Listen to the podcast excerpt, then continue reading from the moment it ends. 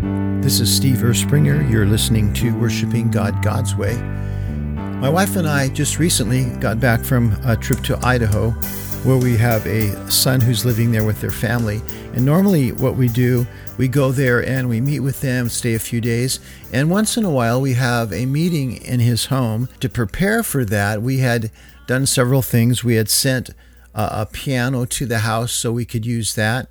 We had prepared a little bit with um, a computer, a laptop that we used to enhance the sound of the keyboard and make things sound cool.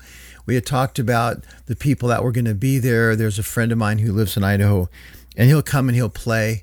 He's a conga player, real prophetic guy, and he's uh, always a great guy to have in a meeting. So we came there and we just started the Friday night gathering with some people, and it wasn't that many, there were just a few. And as we started, it was interesting because, for instance, there were technical problems. When we sat down and started to play, the laptop that I was using decided to think for itself and do something else. And I fooled around with it for a little bit. There are some distractions. There are some children there. My son has two kids and they're real sweet. They were coming in and out and doing some things, and it was real cute. But it was a little bit of a distraction, but nothing too dramatic.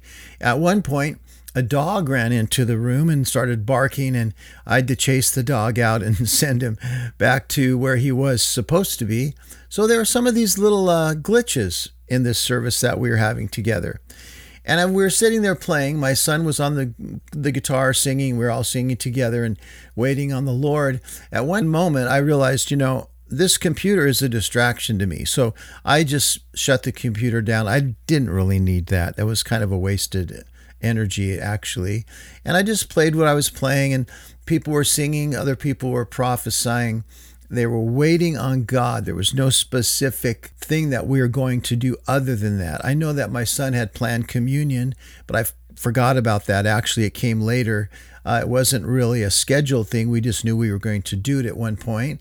But as the meeting progressed and we all settled down, we got rid of all the distractions, including dogs and computers. We didn't get rid of the kids. They just kind of followed each other around and did some funny stuff. But no one cared. They just got used to it. And at one time, I got up and I walked to the back of the room towards the kitchen area and I just kneeled down on the ground and I just began to worship the Lord. And lay myself before him. That was the goal. And I laid before him and waited on him. And a few minutes later, I looked next to me, and my five year old granddaughter was kneeling face down next to me with her hands out, just mirroring me. She just laid down, threw her hands down, put her face down to the ground, and she just stayed there. And I looked over and I said, okay. And we just worshiped the Lord for however long. I got up after a few minutes and walked around and I looked at her and she got up and she walked someplace else. And a few minutes later, I see her. She's bowing on the ground again with her hands flat on the ground, worshiping Jesus. The Lord said a couple things to me. He said, That's the next generation. That's what they'll be doing. And He also said to me, though, he said, Let the little children come to me. Don't hinder them. For the kingdom of heaven, it belongs to those, those children. And I had to take a moment because in my family, I had always talked to my children about what worshiping God was, what it really was not what they were seeing in church because they were going to church with me. I was a pastor for those so many years, and they would come and I would say, Well, this is what worship is, and this is praise, this is what we're doing. I wanted them to be clear because when there was a moment for them to come to the Lord, I wanted them to know it. I wanted them to not be hindered by religious teaching or things that were churchy. I didn't want them to get stuck in the crowd where they're just copying everyone. If someone next to them raised their hands, they raised their hands. And or if they were singing louder, someone else would sing louder. I, I just didn't want them to get caught up in that. And when I saw my granddaughter kneeling beside me, I realized that was she was copying me. But when she got up, she went somewhere else. She did it by herself. Jesus led her to that place. And I didn't do anything to hinder her. I wasn't trying to teach her to be like me necessarily. I wasn't doing the bowing because I was thinking, oh, she's going to come and bow next to me. I was worshiping Jesus for who he was. He brought her along with me. And so when Jesus talks about children, we have to ask ourselves as parents are we teaching our children to worship Him?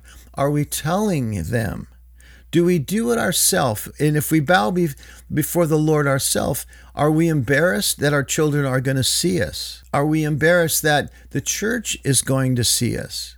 But Jesus would say something different.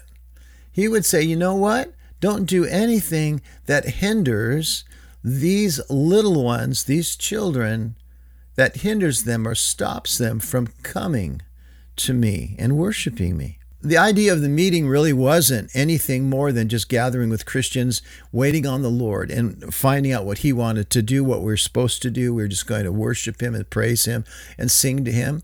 You know, people in that group that evening, it turned out that the preaching came at the end, and uh, somebody had written something about Jesus, and and he they had read it from his phone. The other other people had prayed prayers that no one had intended on praying. They just waited in his presence and songs came to people. They they began to play and no one was waiting for the next song to start or stop. And there were they got once the computers were turned off, it was really great because they're a big distraction. And if a computer turns off, electricity goes off, the service ends. And I just figured I'm not going to let that happen. It didn't matter. So I just kept playing and going before the Lord. And the Lord really did have a sweet time with those people. But when I got home and I began to think about it more, the whole point of that gathering that evening was that we would see a five year old girl coming to a place where she would bow her face down on the ground and worship Jesus. Are you teaching your children to do that? That's my question. I know I've taught them, and I'm very thankful that the Lord brought us to that with our children. Now they're older, they don't hesitate. And I would never want them to be hindered by someone else to the point where they can't fall down and worship Jesus. I want them to be able to do that. I want my grandchildren to be able to worship Jesus. And as a parent, I hope you are thinking about it. I hope you are planning at some point on telling your children what worship really is, what they do to worship Him, how He sees them when they are worshiping. That's what we want. God really wants us to understand that we come together, all of us, and there is a way to worship. There is a specific way that we come, and we when we do that, we see that when we bow before Him and we go before God's presence and we worship Him His way, not the world's way, not the church's way, not the individual meetings way, like the way individuals like to do it. It's the way God does it. That's how we want to worship. That's what we need to teach our children. We need to teach them how to worship God God's way.